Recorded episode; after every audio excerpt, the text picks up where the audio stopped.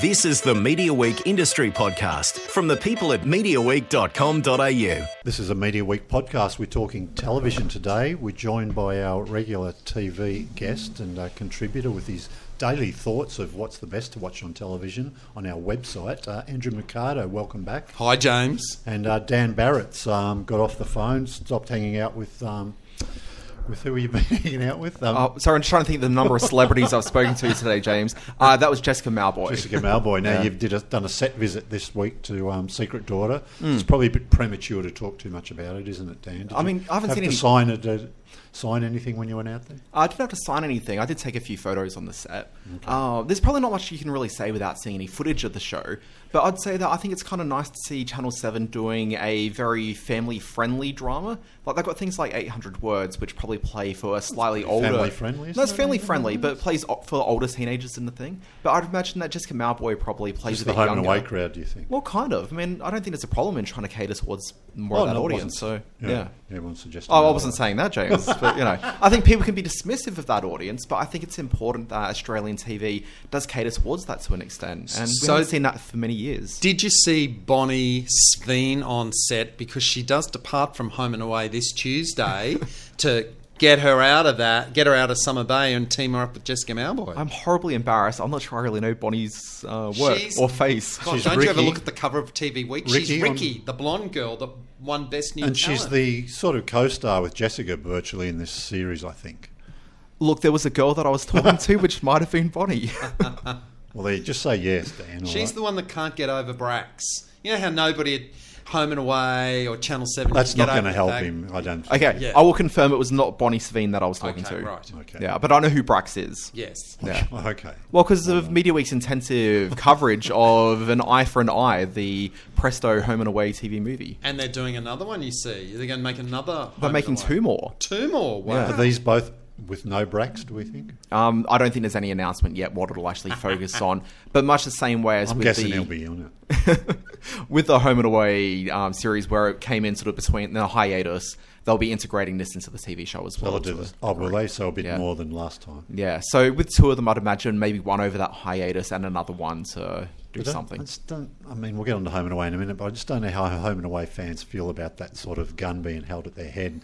If you want to know all the storylines, you're going to have to pay for Presto. And the challenge that they've got is that when the last Presto deal happened, you get a month free to trial the service. So they got lots of home and away fans to trial that, but now they're actually going to have to pay for it that first month in. So that might be a bit of a challenge or a step for some fans. But people who want their home and away for free have got a little bit look, to look forward to. Is that right, Andrew? Yeah, Tuesday night's a big night for them um, because it looks like, and I know that we've said this many, many times before, but it looks like Brax is back again, and this time they're saying it's his last time. For real. Do we think for one night, only in that it one actually episode? said in TV Week this time it's the last time. So what they did apparently, Stephen Peacocke last year, they filmed a whole bunch of scenes to drop into the show, and they have been dropping them in all year. And honestly, I actually think it's been holding back the show. This entire show has been hinging around this one character who hasn't been there for a whole bloody week. There was a, pro- uh, a promo on Seven about a text he sent, and you go, "Come on, this is really milking it." How many characters in the text message? That's a good point. But look, he's coming back this week to. He's going to take Ricky out of Summer Bay forever, and so that will actually be the end forever, supposedly, of the River Boys story. And on the very same night, they will then uh, introduce their next set of characters, supposedly to replace that void, who are the Morgan brothers, which are three blokes. One's going to be a chef. One's going to be a mechanic. One's going to be a medical student. One of them's played by James Stewart from uh, Packed to the Rafters. So, and look, so far the most interesting thing about them is that they have a boxer dog. but I'm sure that within a few days they'll be taking their shirts off. I don't think they'll have any tattoos. Um, but of course, there's lots of young ladies around Summer Bay, and uh, the romantic couplings can continue. But Stephen Peacocke from the show making a bit of a play in the US at the moment. Uh, so we saw him recently in Whiskey, Whiskey Tango Foxtrot, and he's in the new Emilia Clarke film Me Before You Wow. soon. Yeah. What's another reason to see Whisko, Whiskey Tango Foxtrot? Which was pretty good. You saw it, did you? I did. Oh, Yeah, right. It's not great. It's not going to be anyone's favorite movie, but No, you'll but- enjoy it at the cinema. It's yeah. Mm, Yeah. So loaded with Aussies. Well, Um, Couple. trying to think who else was in. Oh How yeah, of big course a- we had the yeah most famous Aussie of all. How big a part did Steve Peacocke have in Whiskey Tango? Oh well, he's certainly a supporting character. He's in it for maybe like five minutes of screen time. Was that but all? He's memorable. Right. Gee. Yeah, it's a f- pivotal character I saw For Re- five minutes. for five minutes. I saw Rebecca Gibney sort of commenting to one of the magazines. Kind it was kind of a little bit of a push as well that you know they've got an idea for series two of Wanted, which of course co-starred Stephen Peacocke, and she's hoping that Seven are going to take her up on that because of course they finished with a cliffhanger, hmm. didn't they? Those two girls on the run, and then you'd think, oh, we're going to wrap it all up. Oh no, Rebecca Gibney's child has been kidnapped in the last scene, so she, they're really desperate for a second series. Does any TV show ever wrap it up anymore? They don't, do they? But just there's never a finality. When is that a word? There's never. Well, there's let's- never closure completely. Here's our chance now to talk to Dan about what he thought of the end of The Good Wife, which divided some fans. And of course, we now find out that probably what was going on all along was that they were planning a spin off, and it has been announced. Well, I was concerned this is heading to a Nashville conversation because Well, that that- ended that's last coming week. next. That had a big uh, cliffhanger as well, and that show's probably not coming back. But yeah, The Good Wife, they were still in negotiations with Christine Baranski to come back for that show. And that's an interesting production because it's not going to broadcast TV. It's going to be delivered over the internet. So it's What, the CBS Yeah, thing for CBS. doing the new Star Trek series? yeah, so CBS All Access is their online platform, Yeah. and they're doing a Star Trek show, but also this Good Wife spin-off. Wow. Yeah, but I'm kind of excited, and I thought the Good Wife finale actually did have a reasonable level of finality to it.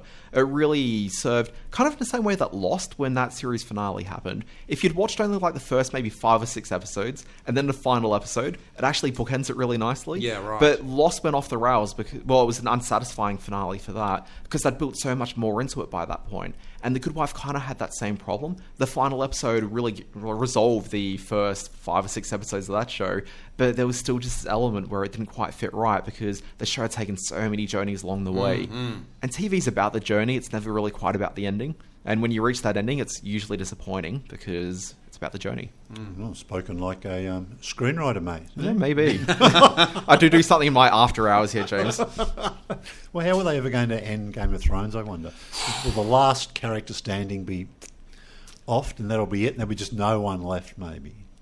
Oh, oh God! I don't know how to say this because I feel that I know what's going to start happening in the show. Really? Um, I think that you're going to see the finale because it's got to build up towards some sort of um, third act at this stage. So we're really going to start seeing the. See some unity of all the different. well, I think you're going to see the unity of most of the characters coming together because they're all at the moment heading towards King's Landing. Taking their time. They are, but we're leading into what's probably going to be the last 15 episodes ish of the show at this stage. So you're going to No, see but they everyone said there'll be King's one more season in two parts after this. Well, Is that was the rumour, confirmed? so That's it's still no confirmed. confirm. Okay. But what you have to keep in mind is that for a third act to really happen, you need a big villain to be part of that final act. Now, Ramsay Bolton, of whom is kind of the villain, he's not a big enough villain. But there is one character at the moment who's shaping up to be not necessarily the good guy we've been seeing for the last, you know, six seasons now, but could possibly be taking a bit of an evil sort of um, raising of empire turn. Mm. Was this someone who this maybe que- suffered a resur- resurrection? No, this is more our Queen of Dragons. Oh, I see. And I think wow. you're going to see her as the big bad of the show. Oh, and if you look at it from a structural standpoint, it I'm a couple of perfect sense. episodes behind, you see. Oh, it Watch doesn't with a matter. friend. I'm a couple Yeah. of All these words structural. you know. I'm sorry.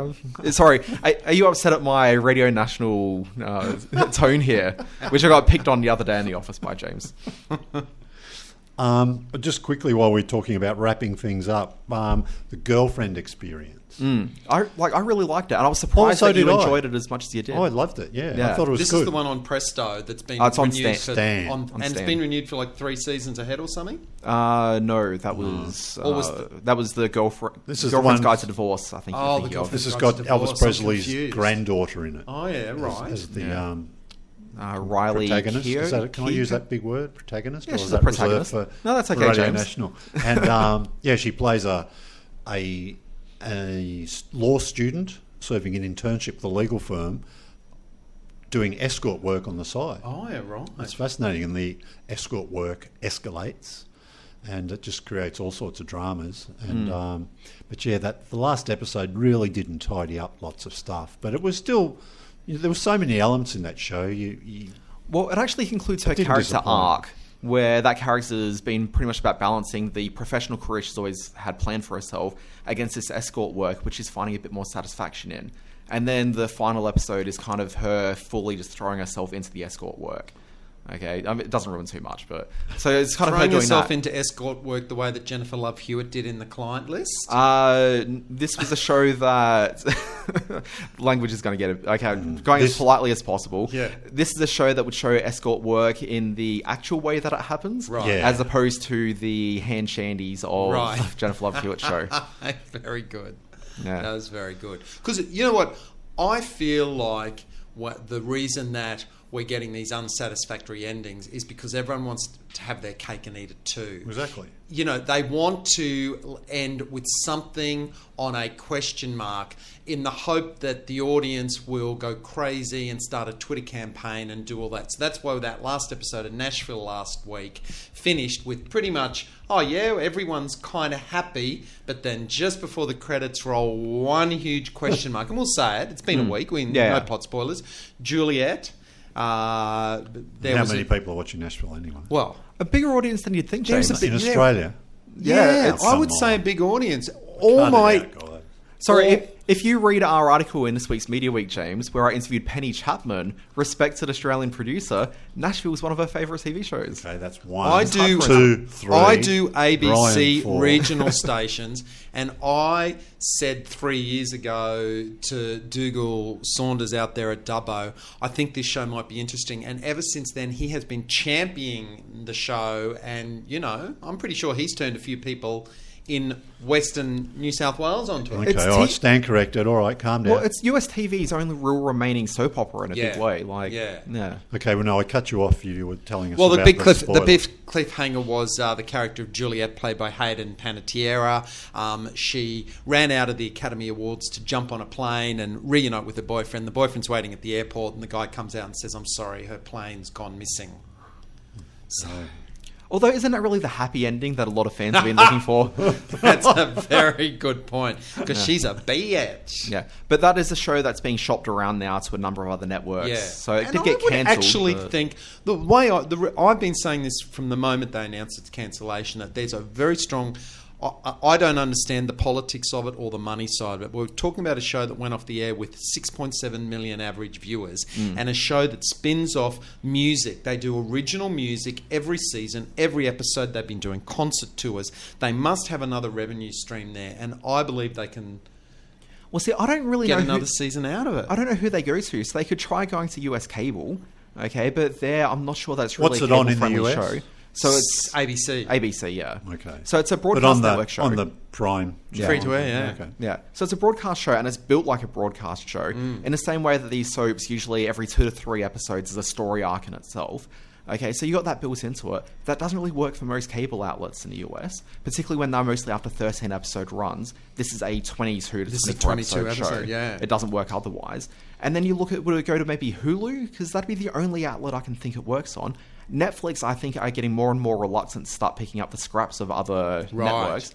Like you're seeing less of that happening lately, so I'd be reluctant to I wonder who's streaming it now, though, because I found it very interesting to read that Grey's Anatomy, in its 12th season, the ratings for young women in the demos have gone up. Mm. And they attribute it to two things. They attribute it to the killing of McDreamy last year, which they think brought back former fans to see that, who stuck around. It's like the Brax thing where they progress the storyline after a while. But Yeah. they also um, put it down to the fact that young women who weren't around when the show began in 2005 have started watching it on streaming services, caught up, and are now watching the free to airs because most shows in their 12th year are going down. And it's bucked the trend and gone back up. So this is Grey's Anatomy. Grey's Anatomy, I'll get Grey's which is years, the yeah. number two young women's series in America behind Empire. And after 12 years, that's one hell of a result. And of course, a really fabulous advertising demo, you know, if you want to um, hit that market. But if we want to talk about shows that um, want their cake and leave it too, let's have a look at Wayward Pines, a show that was built to only ever be one season where they told this mad story over it. And of course, they got to the end, and what did they decide to do? They've come back for a second season. Yeah, with a different showrunner because Yeah. yeah. And That a different lead actor, Jason Patric instead of Matt Dillon. Which the entire premise of that show makes no sense, like introducing a new lead into it, because that is a show that's, and this is going to be a spoiler warning, so if you haven't watched Wayward Pines, first of all, don't, because it's terrible TV. uh, but secondly, you know, this does get revealed halfway through that first season. Yeah. Uh, it's about a guy who gets taken to like a weird, strange town. He doesn't know what's going on, and people are weird around him. But then halfway through, you actually find out that this town exists, like, what is it, a thousand, 2,000 years, in years into the future. The Yeah. year's 4,000 and something. Mm-hmm. So at this point, I tapped out of the show, but I've read the book it's based on, so I presume it's the same. And it's like this old wealthy guy of whom has constructed this town and has cryogenically frozen a number of people to be part of this wanna town watch going it forward. It's terrible, James, really. But the entire premise picture. is if you've lost the main guy, you bring in a second guy to fill the purpose that original guy had. And But see, yeah, this is where like, it's brilliant they- for a second season because I'm not saying I'm back for the second season. I watched the first episode and thought, oh god, I think I've seen all this before. But see, the thing is, because there's all these people cryogenically frozen, you just go, oh, someone in town's really sick, and we need a surgeon. Now, didn't we pick one of those off back in the day? Un unfreeze him and get him in there to do this operation, which is how they brought Jason Patric in. Yeah, I can't buy it. It's I'm- weird, man. I'm good. I'm definitely tuned into that one. Um, stay on the finished theme. Comedy showroom ended this week. Um, my favourite was Ronny Chieng, uh, international student. Uh, that gets my vote. I think it was the second most watched episode free to That was air. that was the first one. I think it was the most watched. No, the most watched was um, The the one I Letdown? didn't see. The letdown. Okay, now see, the letdown gets my vote for the series, and I'll tell you why. Oh no, no, actually, you might be right. I think It was the mothers group. Yeah, yeah, it was the mothers group, and the reason I thought that was the one, I thought it had the most potential for a series because you had this woman taking a new baby to a mothers group, and Noni Hazlehurst playing the nurse, and Sacha Horler with her husband, major issues there, and you know Lucy Durack over there with the the pearls and trying to be the perfect mother, and just in that group, I was looking at it going comedy, comedy, comedy story. They all those characters could have backstories, and then there was her mother, who you know, it just felt to me like a sitcom with all of these places you could go. Whereas some of the others felt very closed to me. I mean, the worst one was the Legend of Gavin Tanner. Oh, please. Yeah, that, that what would you do That for week two? It was like I just think that if, if if they were sitcom pilots, you had to look at it with the views. Would you come back week two, three, and four, and would there be situations you could write from those characters? And that's why I like the letdown. But Okay. then I also kind of really like Moon Man too. Okay, The so in order, this week. sorry, it's in order of uh, successful to least successful. Uh, the highest watched one was the letdown with four hundred eighty-two thousand. Okay. Ronny Chieng, international student, with four forty-four, and much like James, that was my pick as well. I didn't really like the letdown. I don't think it was for me, but I understand the audience for it, and I think Yeah. if it went to series, they'd do well with it. Uh, sorry, working maths here. Uh, the next one was The Future is Expensive, which was week four. That was the Eddie Perfect one, Eddie Perfect. the surreal Some one. Great gags in that. There but were. It didn't quite gel as the whole. yeah, it doesn't quite feel right as But I love that poo ja- gag right at the start. Yeah. That was hilarious. Uh, the next one was week five's Bleak, Yep. which is from the Catering Girls. Uh, then Which I really struggled with that Yeah, one. again, I some could great s- ideas in yeah, there, but, but um, I yeah, just went. I not can't quite, watch you every week. You're a loser. I enjoyed Bleak. I would possibly watch that one sort of week on week, but I could also see myself getting distracted and never coming back to it again. Yeah. Uh, the next one was Legend of Gavin Tanner, which was the worst of the lot by a long shot. Uh, Three seventy thousand, and the last one was Moon Man, which the you know But that rated the worst because it was up against State of Origin. Correct, So yeah. you got to, you know, Lawrence Mooney. I've got to say, Lawrence Mooney's been doing that show Best Bits on Channel Seven, and he has just elevated that show. He's been doing this Malcolm Turnbull impression. What show isn't Lawrence Mooney on? I mean, have you been paying attention? Yeah. Best bits, any Yeah. panel show, Well, he- he'll crop He's not up on Dirty Laundry Live anymore because they cancelled that, which annoys me because he was great on that. It was a, Yeah. yeah. And I'm always a fan of live panel-based TV shows like that. Yeah. Moon Man I thought was a really great half hour, but I couldn't actually see what they're doing that as a series. Yeah. because it's got so much finality at the end of that pilot. Yeah, it's true, It doesn't. actually. It's not open enough. You keep using that word. It must be a word Sorry. if you're using Um, it. Finality. exactly.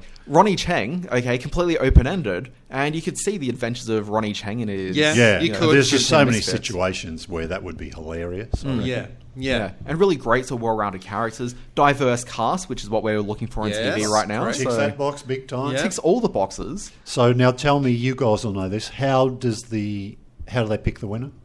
Uh, it's a mix between uh, what rated and what people are voting on on the website. Yep, there's And- a Facebook that. So ratings do have something to do with it. Well, they want to see that it was, you know, that people. Is there watch it. any? Could the ABC guide this at all, or is it really going to come straight down to? They the- must be looking at It's- iView figures too. It's not just the metrics play. They, No. Well, I mean, they're looking at. So IMDb. there will be Everything some- was released on iView at Yeah. the same time. All six episodes were there to watch all through this Yeah. process at any time. But they're looking at what people are watching on iView, what people watch on broadcast TV, what they're voting on, what they're talking about on the Facebook groups, but also their own personal taste is going to play a certain role in it as well. But like having spoken to them before the comedy showroom started, they kind of knew which ones were working, which ones weren't, and quietly it seems to align largely with the way the ratings have played out, and yeah, with a few shifts here and there. But Yeah, yeah, interesting. It's not that different than what you expect. Yeah. Uh, Cleverman started this week. The ABC is really um, those Thursday commitment to drama. The two series at the moment on back to back on Thursday nights. They certainly. Which is um, surprising to me. I don't. I never saw it as a 9:30 p.m. yeah. Now night Andrew show. too too too late. You think it's Have you about watched right? it? Dan? Yes, I have. Even after you've watched it, you don't think it's a 9:30 show? No, because I believe that 8:30 slot that they have marked on a Thursday night, we will have original Australia all. Yeah, I just assumed it was going to start there after Rake, and suddenly you've got two together. And I'm not saying that that's a bad thing because that means two cracking hours of Aussie drama. But the two shows are very different. They don't really link together, and Thursday at 9:30 p.m. That's not really a sexy slot. Okay, well, you've got two things at play here. One, the reason, and this is presumption at my end, I don't know for sure, but I'm pretty sure this is it. Uh, I think they were at the mercy of Sundance and when they wanted to debut Yes. the program. So that's their broadcast partner from Well, the hang on, US. wait, wait, wait. Just hang on for there. Well, that has something to do with it Well, because I Sundance know. I want to explore that a little bit more before he moves on to his next point. So you reckon they can dictate a time slot? Well, I think they said we need the show to launch at this time of year, and because the ABC. No, but time stuck- of night though. Oh, not time no, of night. they're saying All right. what day. They're All right. Possibly Well, you're more. what day. See, Yeah, Andrew's saying problem they- is the time of night. Yeah, yeah, but I'm getting to that. But Okay. at the moment, because I've got their commitment to an Australian drama every Okay, eight weeks, right, we've I cleared think that that, up. the time falls outside of when they were able to launch a show. Because I've got these eight week runs, Mm-hmm. and so they'd have to wait another four weeks in Australia. That's not acceptable. So they've got to line it up with Sundance. So The Sundance Channel screened it on June the first. We screened it on June the second. So there could be Hmm. something in there. there's a, yeah, there's like a four hour difference Yeah. between. But the does it matter two if it's a week later than Sundance? I mean, It does. Come on. Oh, Well- come on. Who are the audience for this, James? Connected nerds of whom are more than happy to download something. I suppose, yeah. Hmm. yeah, I'm talking about my people now, James.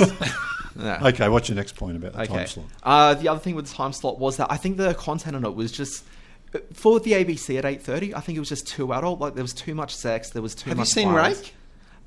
Look, I mean, the thing is, I think there's a lot more boobs going on in uh, Cleverman than there is Rake. I don't think ABC viewers are that concerned by boobs, but it, it was dark. I, know. will say that. It felt very dark to me. Almost comedy in comparison. last month when we had you in here and we were talking about it, I too was like aghast that it was going to be a nine thirty show. Made no sense for the family audience. I thought they were trying to court, but I think it's actually quite a bit older than Yeah, that. right. But the audience as well. Don't forget, this is going to play really well on iView. It is. So the people of whom would be inclined to watch this are probably watching on iView anyway. Because I'm telling people that don't watch TV, Mm. I'm saying to them, these are the people that watch all those shows from America, all the comic book stuff. I'm saying to them, you need to watch Cleverman Mm. and you need to watch it on iView because I know damn well they won't watch TV non stop. Full stop, I mean. And so I'm saying to them, you need to seek this Well, show there you go. out. Put it on iView Mm. straight away and then pick a better time slot on the free to air broadcast. Yeah, That's all right. I don't know.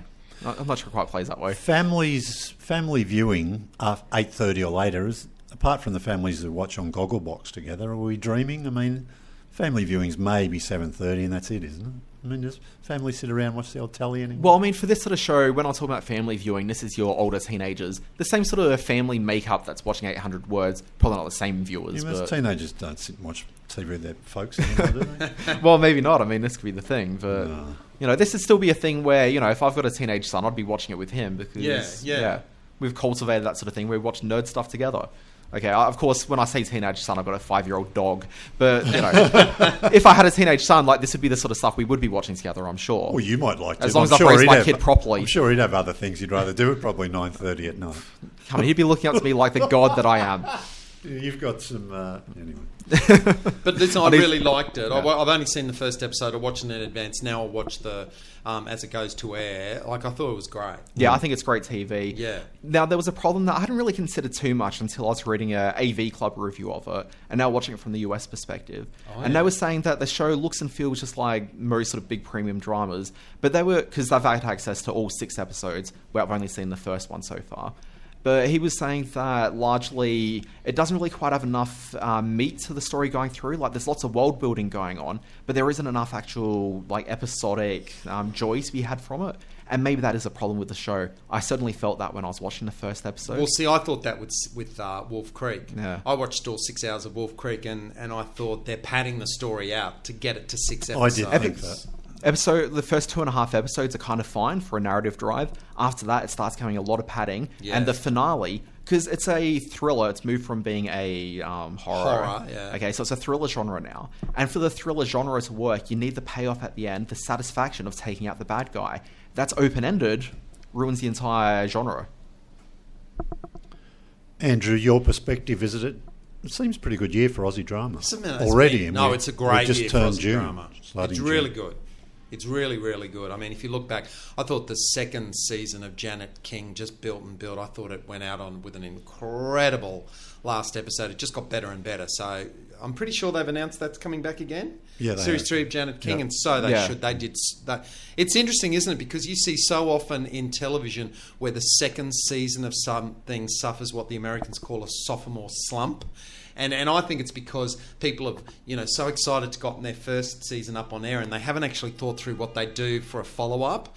And we've seen that happen to show like Desperate Housewives and all this stuff through Well, the years. it's And something then that- they, then they get back on track. It affects broadcast more than cable because Yes. broadcast they pretty much work on that pilot for years. Yeah. Then it's greenlit and they need to be mm. in production at episode two like a few weeks later. So But I thought series two of Janet King was better than series one, and I'm also watching the second series of Happy Valley on BBC Oh, First at the moment, and that's better than the first series for me. I'm going, my God, this is blowing my mind how good it is. I can't wait for Sunday night. I keep going, I've got to go find that BBC Media preview site. I can't wait any longer.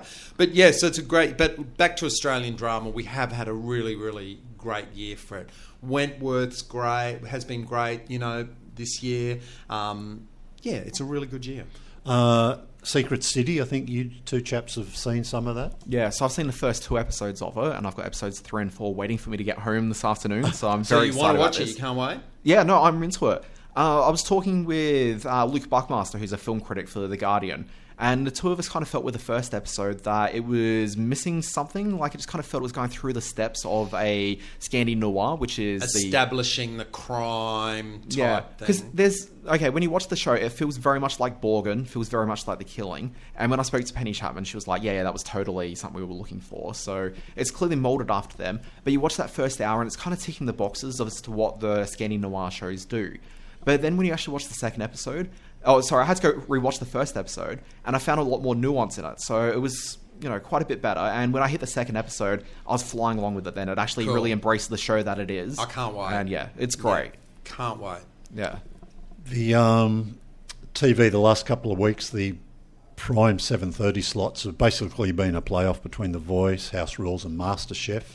MasterChef is arguably doing the best out of all of them because it's sort of probably held its audience best. It's consistent. They're all it? rating probably reasonably well enough Yeah. to come back again next year, but uh, MasterChef's up there. Uh, the Voice is down significantly, but it's still the biggest show every night it's on, so you can't do better than that, I guess. And House Rules, well, I just can't find too many reasons to stick with that for a whole week, but those uh, House Reveals episodes just go off.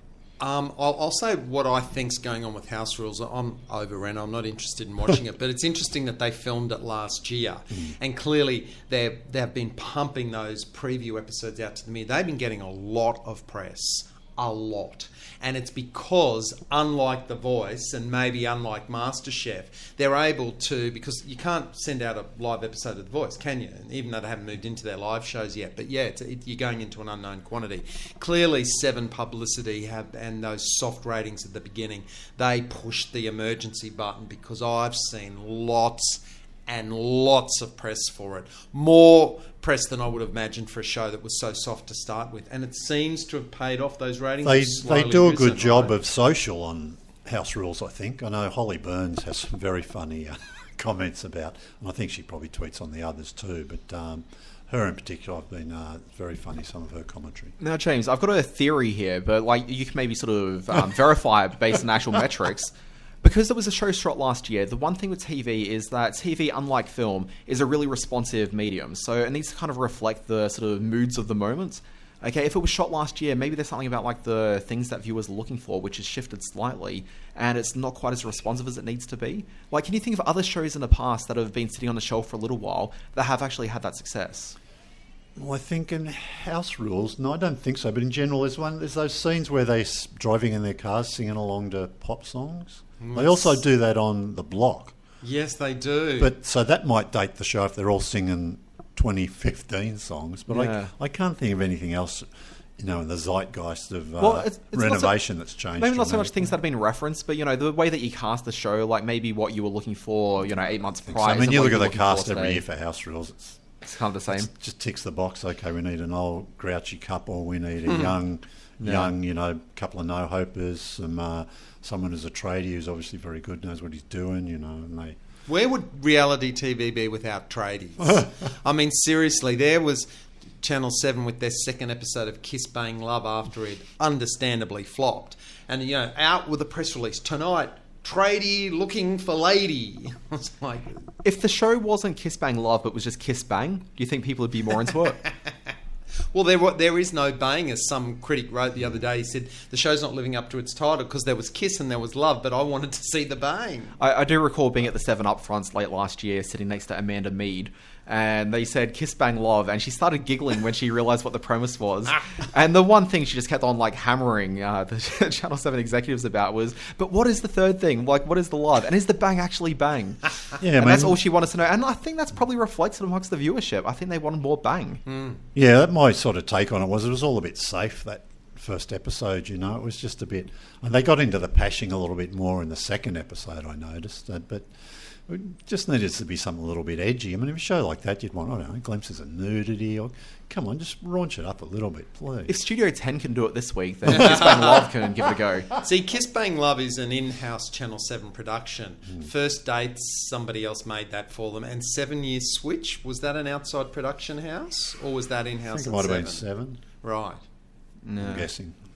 I'm not sure, but yeah. But First Dates was pretty successful. Oh, yeah, and yeah. Seven Year Yeah. Switch Nice was, yeah. I would say, for again what I thought was a really ridiculous concept, given that That was handled quite Year Switch- intelligently, wasn't it? Yeah. And Yeah. they had the uh, psychologist. way psychi- more whatever. than the premise suggested. Yes, yeah. Yeah. I didn't like the stretched out nature of that show. I just wanted to see different people every week rather than this, you know. To me, the run. best was First Dates because it was just, it's something that's real. It's not contrived. People do go look- on dates and it always is awkward. I just and couldn't. just to, I couldn't buy that was a real restaurant. That just kept bugging me. It looked too much like a fake It TV looked like- restaurant. and everybody was telling me, no, it is a real restaurant, and you guys were saying Yeah. that, but it just. No, I just- agree. I, It looked I too wanted TV. clatter and banging of a real restaurant. Yeah. right, You know, to a bit of yeah, a bit of people coming and going. It just looked a setup. yeah. It did look every time they walked out of the restaurant into Martin Place that they were filming it on a Monday night. Maybe the night of the week that restaurant was shut and they Yeah. just took it over and the chefs were instructed don't make noise for TV. Yeah, but no, I liked First Dates as well in a way I didn't expect. Yeah. Not my kind of show, but Yeah. yeah. Yeah, but they seem to be persevering with Kiss Bang, even though they went from 500s to 400s in the second week. I mean, if it goes down again, it might be curtains, but. Uh, Now, I've noticed Channel 9 have been really promoting the heck out of the Briefcase, which is their show. Talking of controversial shows. Well, how does this like impact Channel 7 if they get this to where before 7 have their version of a bag being dropped on someone's doorstep with What's money their in it? version of a bag being dropped? Uh, I can't think of the name of it now. It's based on a UK. It's called the satchel, is it? Uh, it could be something like that. It's a UK like, format.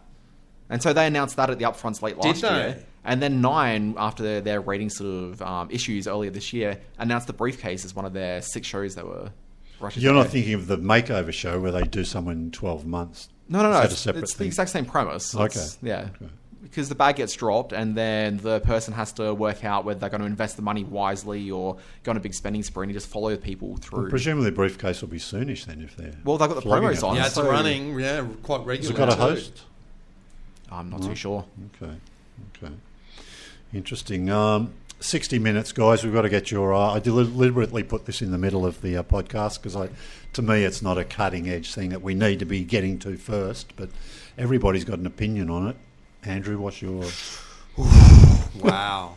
But it's got Wow. it's developed so many angles. This story. It's just it? that story that keeps on giving, doesn't it? it it does feel to me that after Stephen Rice left the network in inverted commas after the report came out last week, it does feel to me now that there, you know, because there's leaks going on all the time with this, aren't there? There's emails, and it does feel to me now that as a counter move, Nine have now leaked damaging information about him to say, well, this is why we, you know, it, it seems to be getting really nasty to me. That's what I'm saying. It's getting really, really nasty. But every time a leak comes, I think it's more and more damaging. I feel I think it's going to be really hard for Tara Brown. I don't know how she's going to be able to go back to 60 Minutes and do a hard hitting interview with this background now. With the benefit of hindsight, and I stress that, I'm beginning to think if they'd just taken the review at face value completely and not sacked Stephen Rice, they wouldn't be in a lot of this trouble now. they wouldn't. The- The it would have fact that he's gone, yeah, Yeah. or might might be some other drink or maybe, but Yeah. But I think that's created the problem now, hasn't it? That uh, it's, We would have stopped talking about it on Sunday. They would, the Saturday papers would have gone through the results, and it wouldn't have been a story by Sunday because it would have been over. Instead, it's all blown up again, and now it's getting really personal. Yeah, and I think people are interested in the story, but I don't think they connect it with the 60 Minutes brand. You know, so it's an interesting story about the back, the inside world of TV, which is fascinating. But will it stop people watching 60 Minutes? No. Do you, not- well, do you think it's damaging the brand of No. Nine more than 60 Minutes? No, I don't, I don't think it's got hardly any impact. I mean, Nine's just a TV station. Right. You, it's the content. You don't watch Nine because it's Nine, do you? I mean, you could argue that about the news bulletins at 6 Mm-hmm. o'clock, but outside of that, you just go for the shows. Yeah. And the ratings just show you people are fickle. They'll just go where the show is. Doesn't matter who's got it on. If it's a show they want to watch, they'll find it, whether it's on Go or was it Seven Flicks or Yeah.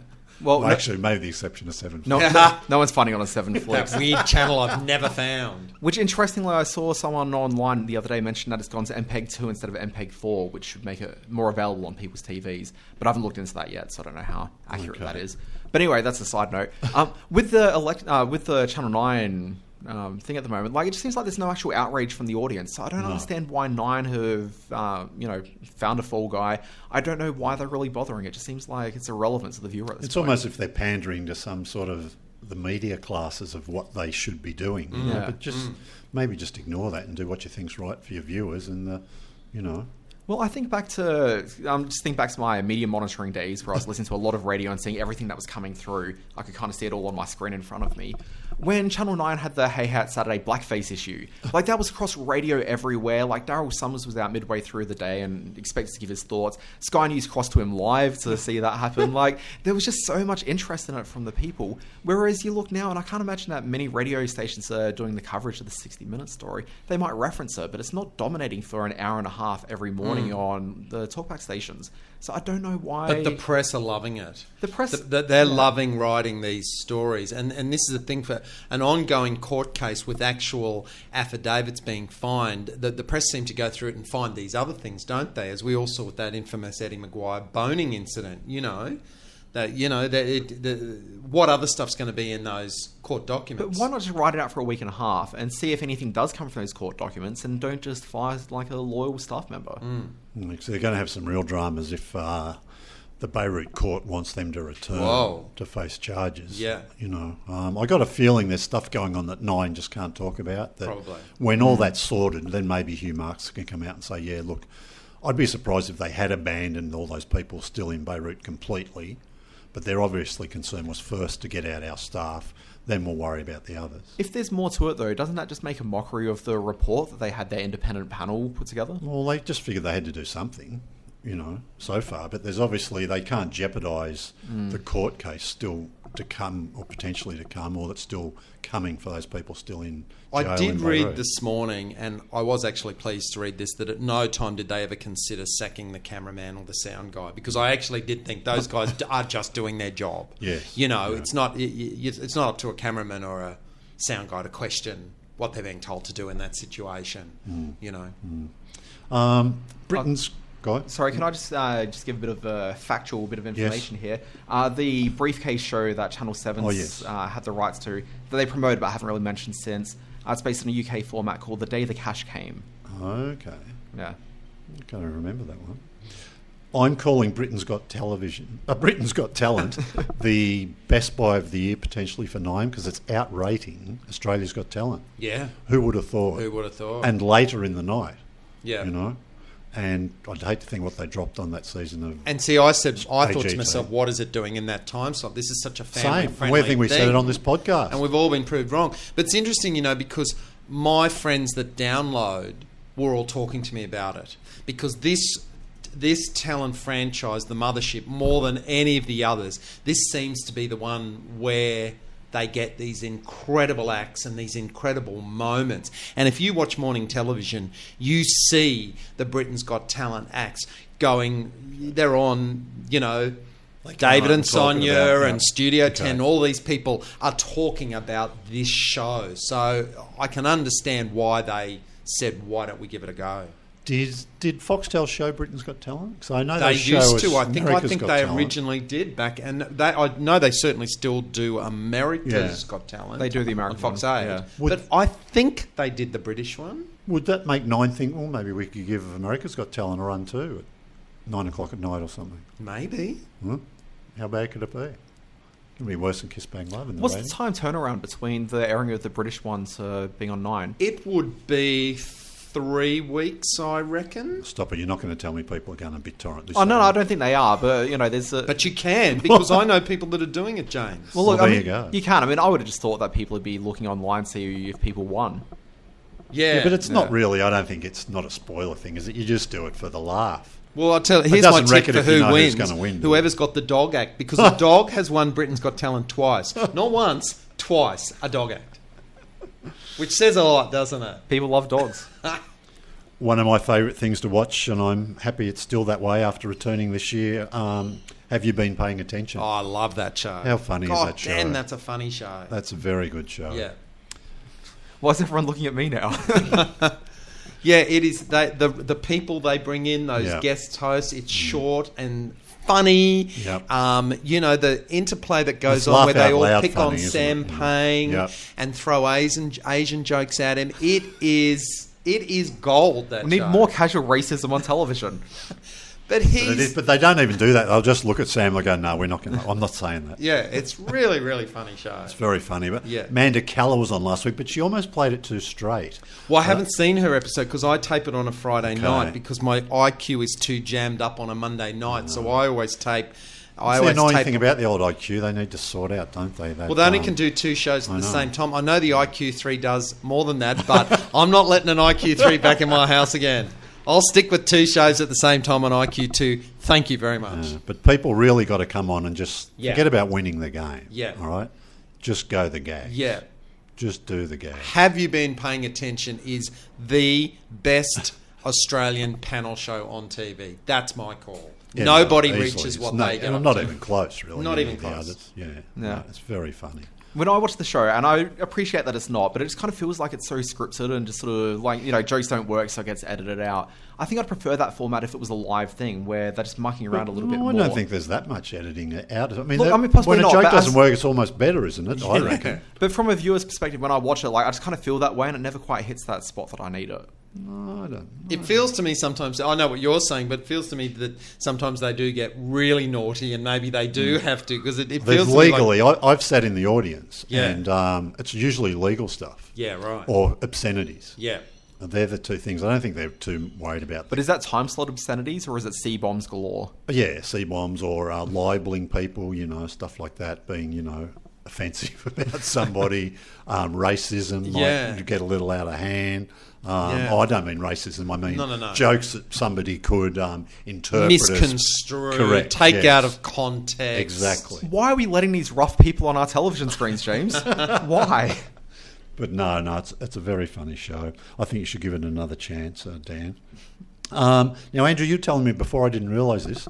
Brynne Is she still Brynne Edelsten? Apparent, I don't know. Does she call herself Brynne Edelsten? Is back with a second season of the show that Seven had the first time. I can't believe this. Brynne Bedazzled Diary has made it to a second series, but because Seven rejected it, it's turning up on a Foxtel channel called Style next Friday, June the 9th. And I'm pretty sure I heard Lawrence Mooney say on Have You Been Paying Attention that he's doing the narration for it now. Did, he did say something about that. Did he do the first one? Well, I don't think he did, but I, sounds like he's doing the second one. Right. But seriously, seriously, if you have a bad show that doesn't work on Channel 7 and all their digital channels turn down a second series, so I suppose, is this the first ever local production that Styles ever commissioned? Well, maybe I mean, it got made, and Seven passed on it, and it was just too good a deal for. Yeah, um, maybe they just kept lowering and lowering the price Well, until they they practically bartered threw something. it We'll them. give you this if you give us that. Yeah. So what's the show called again? It's Brynne's. Brynne's, Brynne's Bedazzled Diary. As long as it's Brynne's Bedazzled Diary and not Brynne's Vajazzled Diary, I'm okay with this. Did this just start, or is it coming soon? It's well, the second series is just starting, but Just I starting, remember what? it played on Channel Seven, maybe in Oh yeah, that was a while ago. Yeah, 2014. yeah. But look, I'm getting a bit suspicious here. That um, Do you reckon that it's one something they filmed last year? And has no, been but floating listen, around? let's put two and two together here. The whole drama Oh, over right. Shane Warne going up to um, Brynne's pad could that have coincided with the um, first week of this series? Well, in typical Brynne style, coincidentally, Andrew. she didn't quite get those dates right because that's the sort of thing you'd want to be doing next week to push your new reality show, wouldn't it? Not Mm, but it's- three or four weeks yeah. out. Although I guess Warney's not always available, so you take him when you can get him. Yeah, but it, yes. it's, if it is, it's very clever. If that's she's thought, oh, hello, here's an angle for publicity. But, um, it's not bad of them. Now, there's a little show I think I've mentioned before, but Indian Dream Hotel. oh yeah. I thought I didn't think I'd like this, even as I was watching the first one. I thought, uh, can I be bothered? But gee whiz, that last episode, it's a cracker. Many people have really spoken good. to me about this, and in fact, uh, Melbourne-based showbiz reporter Peter Ford, uh, he and I are in constant contact, uh, saying that there should be an Australian version, and we would like to be in charge of the casting, um, because I could see some Australian celebrities being schlepped over to a hotel in India. Although maybe for our version we should be doing because this is this thing where Brits go to India and retire. Maybe in Australia we could do a version in Thailand or Bali. Yeah. You know, because that is you- a place where work we- almost anywhere. It kinda And. I'm thinking, you But can, it has to be a third world country. I, I think. guess, yes. No, you're right. The but it could work. It doesn't have to be for retirement, does it? Because you could almost have any age chuck them in there, and it's going to be pretty Except amazing. This show in the UK was called The Real Marigold Hotel because it was based on that movie, The Exotic Marigold Hotel. And they put up so a that's massive the premise. disclaimer, didn't they, on screen? I Yeah. was reading that. And then outside of it, they've called it the Indian Dream Hotel. I just wonder if they got into trouble and they They weren't allowed to use that because there's a big disclaimer right at the start or at the end or both, saying you know no connection, blah blah blah. Any um, you know, it's purely coincidental if you think you know. Yeah. So they've they've put a big out there. But no, it's a, it's a great little show. It's only three apps, but Yeah. uh, it's possibly still an iView. Oh, look, I have to trace it down because this is being talked about by several of my friends Yeah, who said they absolutely loved it. You know, it was very good. Yeah. it was very good. Um, it's probably nearly time to wrap up. Can The- there, just one thing I want to ask Yeah, what's Dan on your about? list? Dan. Yes. Outcast starting tomorrow night on FX. the reason I want to talk to you about this, there, uh, Foxtel are simulcasting it on Fox 8 and FX on Sunday night. They're expecting big things from it. I presume it's just going to FX from. then it will just week? go to FX. Yeah. And I wasn't paying a lot of attention to it because I was too busy watching the trailer on YouTube of the Exorcist TV series, which is going to star Geena Davis. And I watched this trailer for Fox TV and just went, "Oh my god, you're kidding me, aren't you?" You take what was at the time and which is still to this day, although it, uh, you know, a lot of kids laugh at it now. It was once the scariest movie ever made. And I just don't believe that you can take a scary movie like that and put it on network television. You've got to go hard with that. And then I see the promo for Outcast and I go, forget about The Exorcist. If there's going to be a demon possession series that's going to be genuinely horrifying based on the promo I've seen, it's going to be Outcast. I'm really excited. Well, I don't think that horror works as a TV genre generally, just because, at least especially for broadcast TV, because it needs to be at a very certain pace. Correct. Broadcast TV will not allow a scene just to go on and on, whereas horror, you need that tension to build. And that's Outcast is a show being made for cable TV in being America. made for cable, so The Exorcist will never work as a TV show No. on broadcast TV. Outcast has a chance. The thing with Outcast is this is based on a comic book by Robert Kirkman, who's the guy who created The Walking Dead. Robert Kirkman, he essentially pitched this and said, "Oh, I'm doing a comic book based on this as well." So it was intended to be a TV show and a comic at the same time. So you know, working that out. Uh, but he's kind of said, you know, I've got like th- you know how many years of story for this. They've already commissioned it for a second season, so it'll keep on going. I've watched the first episode, written by him. He is absolutely terrible in terms of coming up with character dialogue that feels realistic to what a human being might say. And I don't think he really sort of develops characters in an adequate fashion. You watch The Walking Dead, and you know how the characters don't really quite seem to fit right, all based on his creations, and this has the same problem. Right. It's a horror like where you're supposed to really sort of drill into the fears that humanity has, but there's no humanity in it. So he's not writing episodes from episode two onwards. Okay. So it's a different showrunner there. So I haven't seen episode two, but I found the first one just really devoid of anything. Interesting. Are there the any pacing's zombies? right, it looks right. Okay, but Is there's it no sca- are there there's no scary zombies. bits in it? I It found- looks scary I from just the found it so dull that I couldn't really find any real scares and. I was struggling to get through.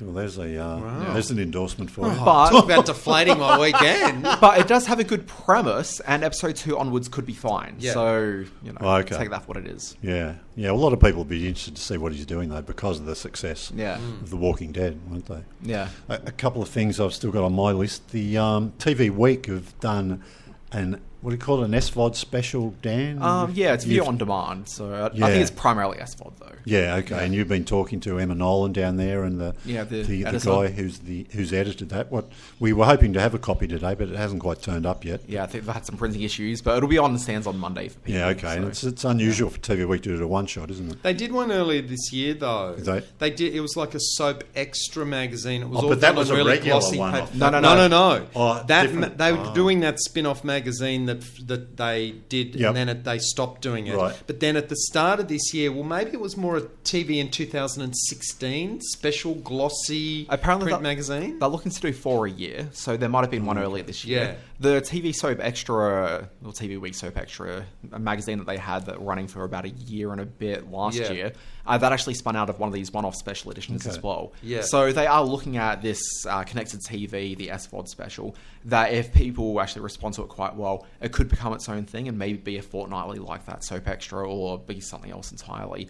But like, there's a possibility, so they're playing around. Does it confuse the market though? And I'll just say it like this. So I'm driving past the newsagent on a Monday morning. Um, I say to my friend, quick, run into that newsagent and get me the Sydney Morning Herald for the Green Guide and buy me a TV Week. And he comes out with that magazine that's still sitting there after six months. And I go, no, not that TV Week. Go back and tell them that you need this week's issue of TV Week, not their special one-off magazine. Well, I think it does look different. Like, I'm not sure Right. he's sitting on the shelf next And it'll the TV cost week, more, so- I'm sure. Yeah. so, Yeah. so you mightn't have given him enough money to that. Yeah, be a better friend. Tell me, do they separate uh, original SVOD content Hmm. from free to air stuff that's just turned up now on Oh, look, I think the that. Look, streaming services, or are they going to focus mainly on original content? are you talking about like if there's uh, like Wentworth on Presto or something Yeah. like that, or um, I think they're just talking about what's available on these services. The idea is it's an entry level thing for a TV week type of reader who may be more broadcast focused, doesn't really quite understand SVOD stuff. So there's guides in it to how you connect, and then they're also trying to sort of hedge their bets a little bit and bring in people of whom are already using platforms like Presto and Stan and Netflix, and just give them a bit of content as well. So there's interviews, behind the scenes sort of stuff. It's kind of like TV a Week, but just really focused on SVOD with some how to guides. And uh, uh, for, I'll finish up my, my contributions. I'm, I'm watching a lot of MasterChef. Uh, gee, when you get involved in something like that, it's hard to fit other stuff in because I feel like I need to keep up, and it's a it's a lot of airtime. I've got a great story week. for you about a contestant from MasterChef. Oh, that's good. So I want to hear that because yeah, they're fight, they're, they're burning through the the uh, contestants. They're out. They've got uh, they're going to uh, California soon. They're back on the international travel, which I love. So I'll be looking forward to that. So now, who's your story about? Teresa Wong, who got evicted last Monday night. So she used to be an actress back in the 90s. Did she? was on GP and she was also on Paradise Beach. She was brought onto Paradise Beach to play Kirk the Iron Man's girlfriend. and I was the location manager on this show. And one day, Jock Blair, the producer, called me into the office and said, Now look, when I was making the Sullivans back in the 70s, we did this great scene where we executed some soldiers on a hill at sunrise and blindfolded them. And you know what? When they made the film Breaker Morant, they did the exact same thing. And he said, I've always suspected they stole that idea. So he said, I've been waiting to steal it back. I'm going to have the last word on this. So I'm sending Teresa Wong's character back to China. She's going to be tried for treason by the communists. So we're going to shoot her dead. So could you go out, please? Find me a really beautiful scenic location where we can kill her at sunrise. And so off I went, found this great spot at Hinze Dam. So on the day, I remember they constructed this makeshift Chinese temple. And we had these Chinese extras in the Red Guard uniform. And we did. We blindfolded her and took her out. We actually did it at sunset, not sunrise. But we shot poor Teresa Wong.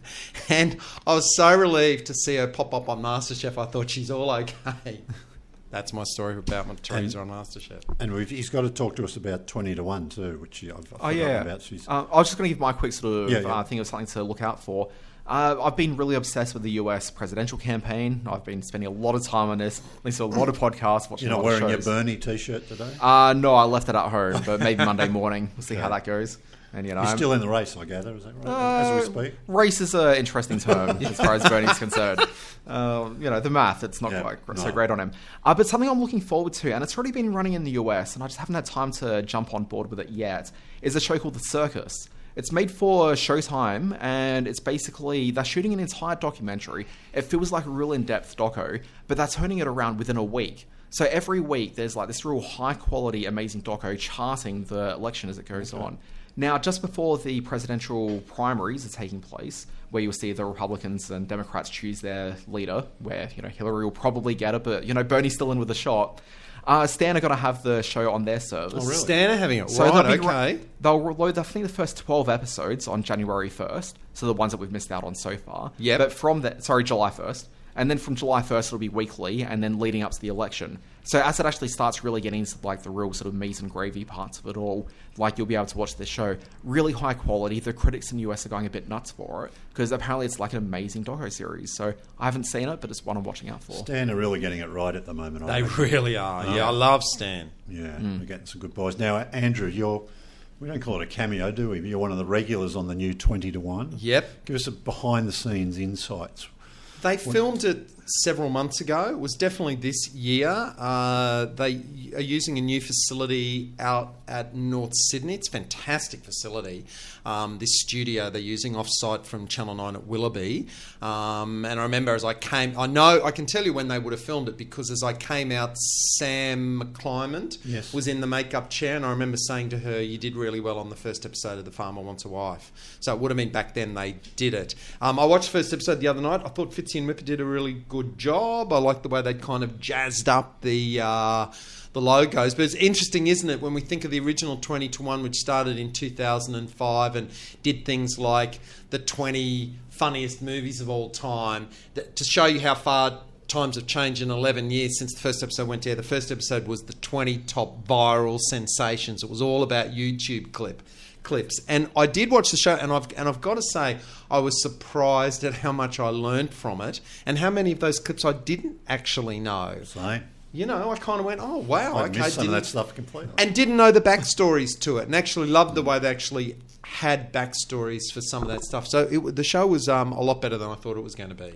Interesting, they, I think, well, for the bits I saw, they were always standing up the hosts, which accentuated the height difference between the two. of does, them. doesn't I was just wondering if they ever going to shoot them sitting down. To, Well, Bert always stood hmm. from memory. But there was only Newton one of them. always- yeah, there was. Hmm. Yeah. Yeah. but it's not a problem. But you just, it's something that because you listen to them on radio all the time, you never, you don't see them, so you, oh, that's right. Because You the first together. 20 20 to 1, if you remember, came was born out of the idea when Nine first started doing really badly when they lost against Seven, and Seven kind of overtook them with Desperate Housewives and Lost and all Yep. that, and suddenly Nine had all these time slots that were failing, and 20 to 1 was this show that bounced around the schedule, came and went, and plugged gaps for them. And sort of worked. It was sort of rating did. well, yeah, and it was on all different nights, different time slots. yeah. Yeah. I was interviewing Whipper for the 20 to 1 launch, and he was joking saying that he'd like a 20 to 1 which is focused on Fitzy's failed TV shows. That's hilarious. I laughed out loud when I read that. Mm. Yeah, there was plenty of gags like and that I must admit, first hour. it was one of the things I used to pitch to them back in the day. I'd say, "Can we? Can't we do the twenty biggest TV flops in Australian history? it would be so funny. There's so much comedy there. No one remembers Arcade. I know, but no one remembers Alan Jones Well, that's, live that's either. The, that's the point, though. Give them- Yeah. remind them of them all this uh, bad TV. it's comedy. It's a good place to end this chat, uh, lads, on bad TV. Great to see you both again. Thank you so Do much. it again soon. Thanks, James.